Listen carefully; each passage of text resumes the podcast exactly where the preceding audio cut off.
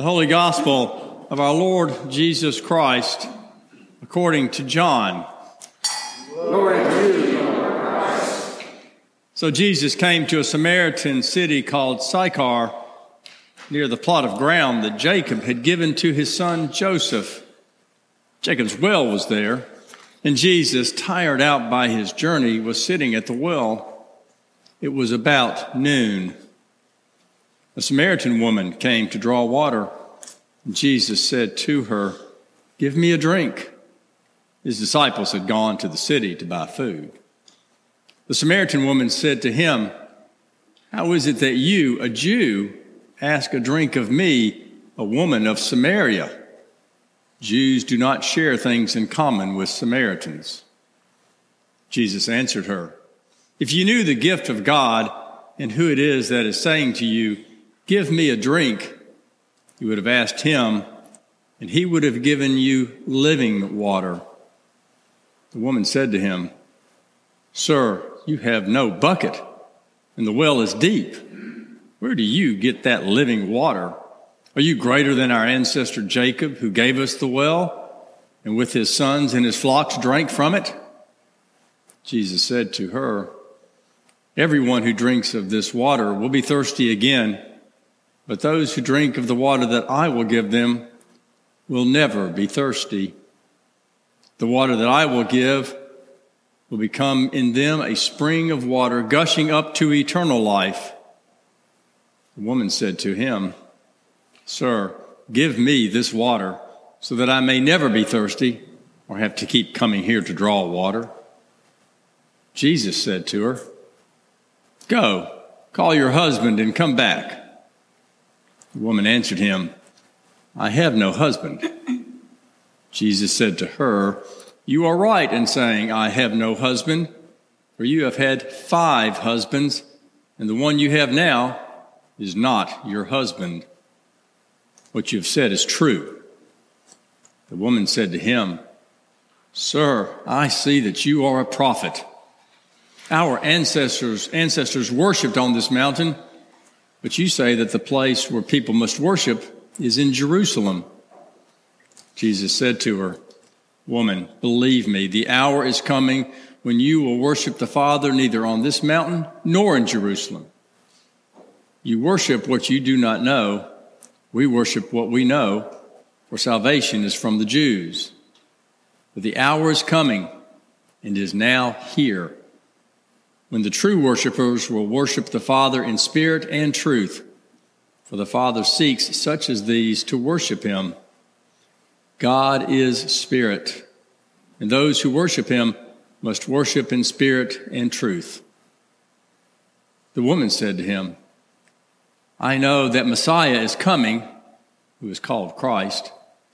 "When he comes, he will proclaim all things to us."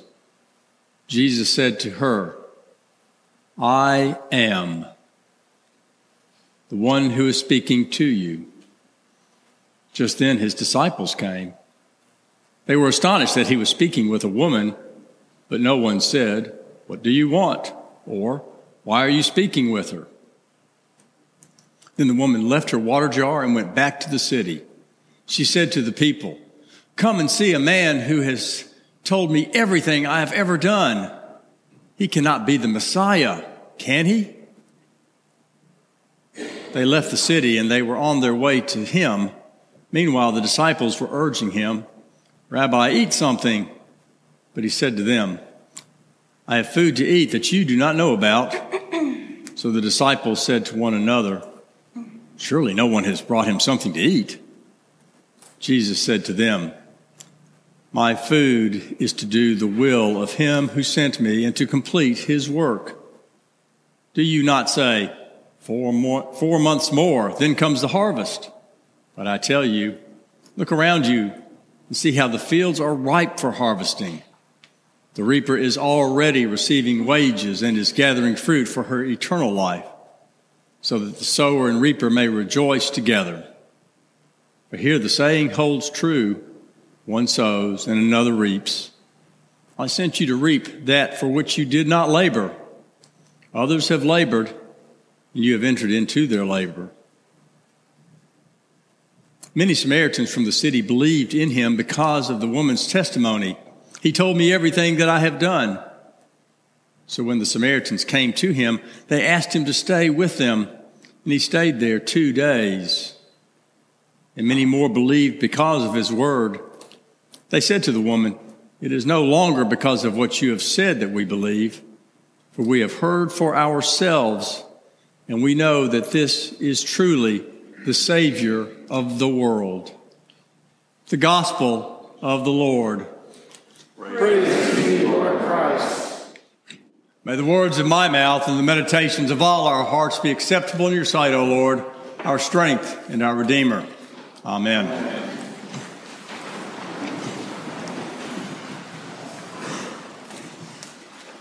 Is there anybody else here who feels like we should have had an intermission halfway through that gospel reading? Ken Thomas holding that cross up the whole time. Good job, buddy. I couldn't have done it. And after all that, I'm going to start with Exodus. And I'm not even going to talk about the Exodus passage we read today. The lectionary writers, they got it wrong again. There's a different story from Exodus that is more in keeping for today. I want to tell you about it. It's the story of the burning bush. You remember that. Moses' first encounter with God. And at that time, God commissions Moses to go back to Egypt and rescue the Israelites, with God's help, from slavery. And near the end of this encounter with God, this conversation with God, Moses asks God this question. Moses says, "If I come to the Israelites and say to them, 'The God of your ancestors has sent me to you,' and they ask me, 'What is his name?' what shall I say to them?" God said to Moses, "I am who I am. Thus you shall say to the Israelites, 'I am has sent me to you.' This is my name forever, and this my title for all generations." I am, God's title for all generations. I want you to hold that thought in your mind, and we'll get back to it in a few minutes, I promise. But for now, let's turn to this encounter between Jesus and the woman at the well. Now, there's some parallels here between today's story and what we looked, what we uh, reviewed last week, the story of Nicodemus.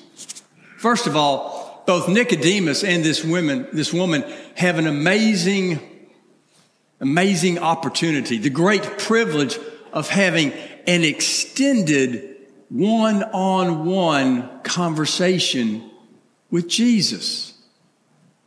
And for both of them, it changed their lives. But there the similarities end. Remember Nicodemus. Nicodemus is a Pharisee. He's, he's a leader of the Jews. He's a scholar. He's wealthy. And he commands and receives enormous respect in his community. This woman, on the other hand, first of all, she's, well, she's a woman. She's a woman in a male-dominated culture. Secondly, she's not a Jew. Worse than that, she's a Samaritan. And remember, the Samaritans and the Jews hated each other. And finally, unlike Nicodemus, she has zero respect in her own community. And we know this for a couple of reasons. First of all, did you, did you notice that the woman comes to the well at noon and alone? Now, in that culture, the women went to get the water, went to fetch the water, and it was always the women. They went to, on the errand of getting the water, first thing in the morning. And they did this for two reasons. The first is pragmatic. It's simply much more comfortable then. It makes a lot more sense than to go do this task in the middle of the day, in the heat of the day.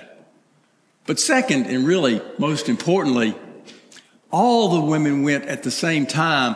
So this event of gathering water at the well was a social event as well as an errand. It provided them with an opportunity to talk with each other, to catch up with each other's business and so forth. So those were the two reasons they went always and together early in the morning. The fact that this woman shows up at noon in the heat of the day by herself reveals that she's simply not welcome in what you and I would call polite company. And then second, in the conversation with Jesus, it is revealed that she is living with a man who is not her husband. In that day and age, that in and of itself is scandalous. Absolutely scandalous. Now, as I pondered and read and reread this encounter between Jesus and the woman at the well, I began to realize that this story provides an answer to a question that has plagued me, that has troubled me for a long, long time. The question is this: who am I? Who am I?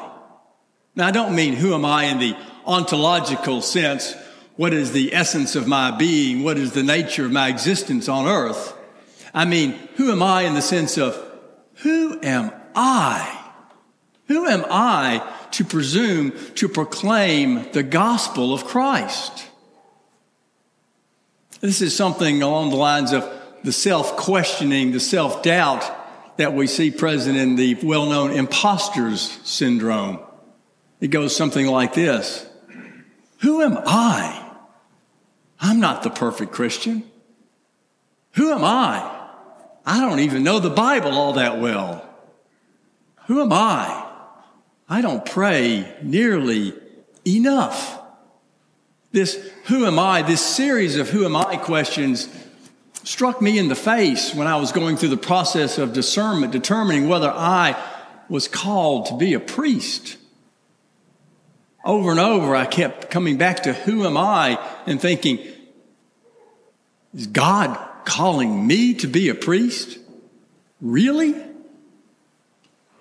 Now, that was years ago, but even today, I'm still plagued by the who am I questions. Who am I to presume to stand before you and give a sermon? Who am I to, to lead this group in worship and prayers on Sunday? Who am I to pray with you and pray over you in times of sorrow and hurt and need? Who am I? Who am I? But today's gospel lesson gives an answer to that question and provides some significant comfort. Let's think about this for a minute. Let's return to this woman at the well. Who is she? We've already outlined the fact that she is somebody who garners no respect in her community. If we were to, if we were to think about the characteristics that the world would say makes one worthy of proclaiming the gospel of Christ, and then line these people up from the most qualified to the least qualified, this woman, let's face it, in the eyes of the world would be pretty much near the end or at the end of the line. Somebody who could easily say, who am I? And yet, and yet, immediately after her encounter with Jesus, this woman goes out to evangelize and becomes one of the most successful evangelists in all of history. What happened? What happened to take this, this apparently unqualified, this scandalized even woman, and make her so successful as a, as a speaker on behalf of Christ? Well, I think it all turns on two words we find in this encounter. The two words are ego, I, me. Ego, I, me. Greek for I am. The same words we read in Exodus a moment ago. In fact, when you take the Exodus statement by God, I am who I am, the I am in Hebrew, when translated into Greek, becomes Ego, I, me. And so when Jesus looks at the woman and makes this statement, I am, well, it is a stunning statement. Jesus is making the claim to be God, and every Hebrew in the world would recognize this because every Jew knows the story of the burning bush, knows the story of I am is my name, my title for all generations. At this point, you may think, but wait a minute, wait a minute now. This woman was a Samaritan. She wasn't a Jew. That's true. So it's important to know the shared history of the Hebrews and the Samaritans.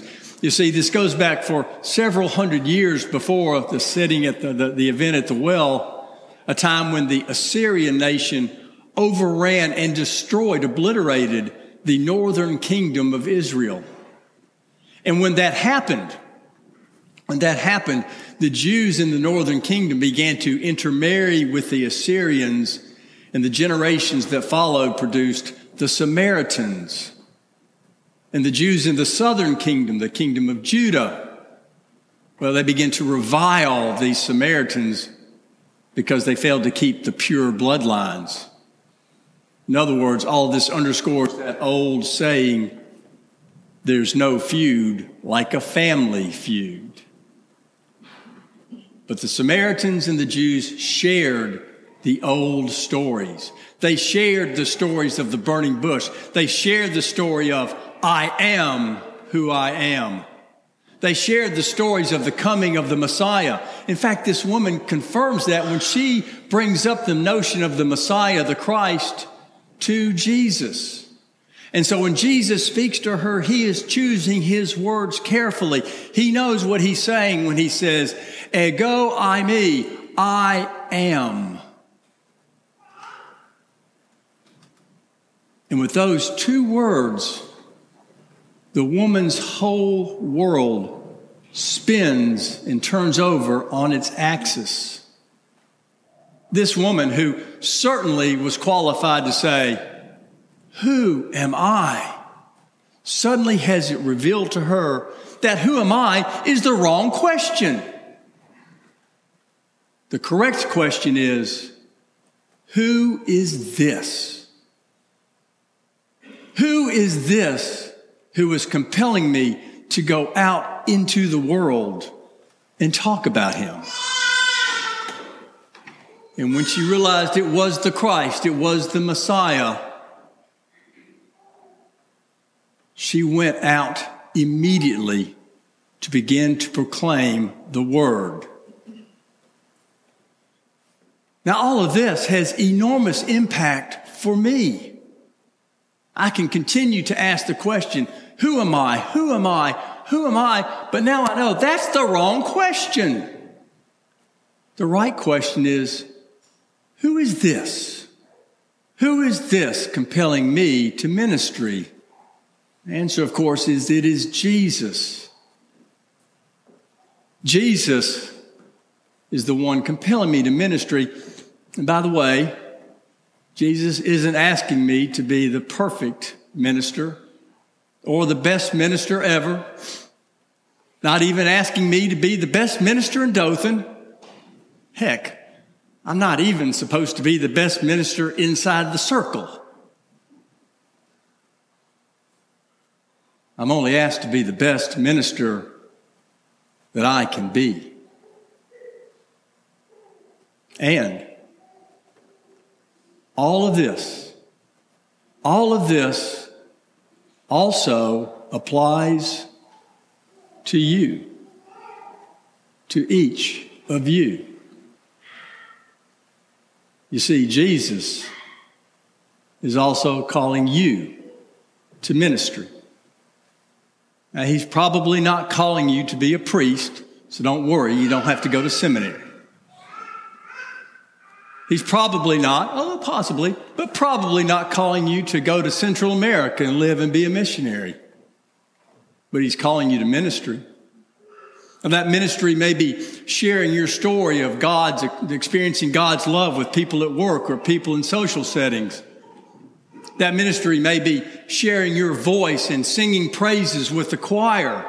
That ministry may be working with people, young children of, of lesser means at Selma Elementary School, Selma Street. It may mean working and tutoring children in our ACE program. It may be, it may mean this or that, and I could go on and on and on with examples.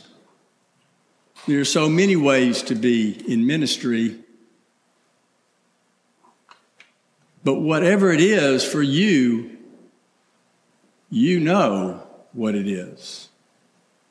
You know what your call to ministry is. Your call is that thought that Jesus keeps planting in your brain.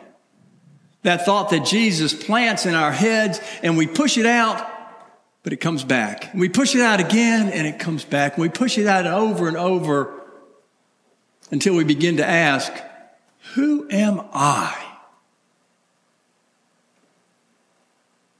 As you struggle with that thought, the one that's so persistent, remember, the question is not, who am I? The question is, who is this? Who is this calling me to this ministry? And if the answer to that question is, it is Jesus, then can we do anything less than respond with the enthusiasm that is modeled by the woman at the well? Did you notice she takes her huge jar up there to get the water for the day, and after ca- encountering Jesus, after hearing, I am, after knowing who it is that's asking the question, she leaves the jug at the side of the well because she wants to get back into town as quickly as she can to begin saying, you've got to see this guy. If the answer to the question for you and I is the question of who is this, if the answer is Jesus, can we do anything less than respond in the nature that this woman responded? Can we do anything less? Can we?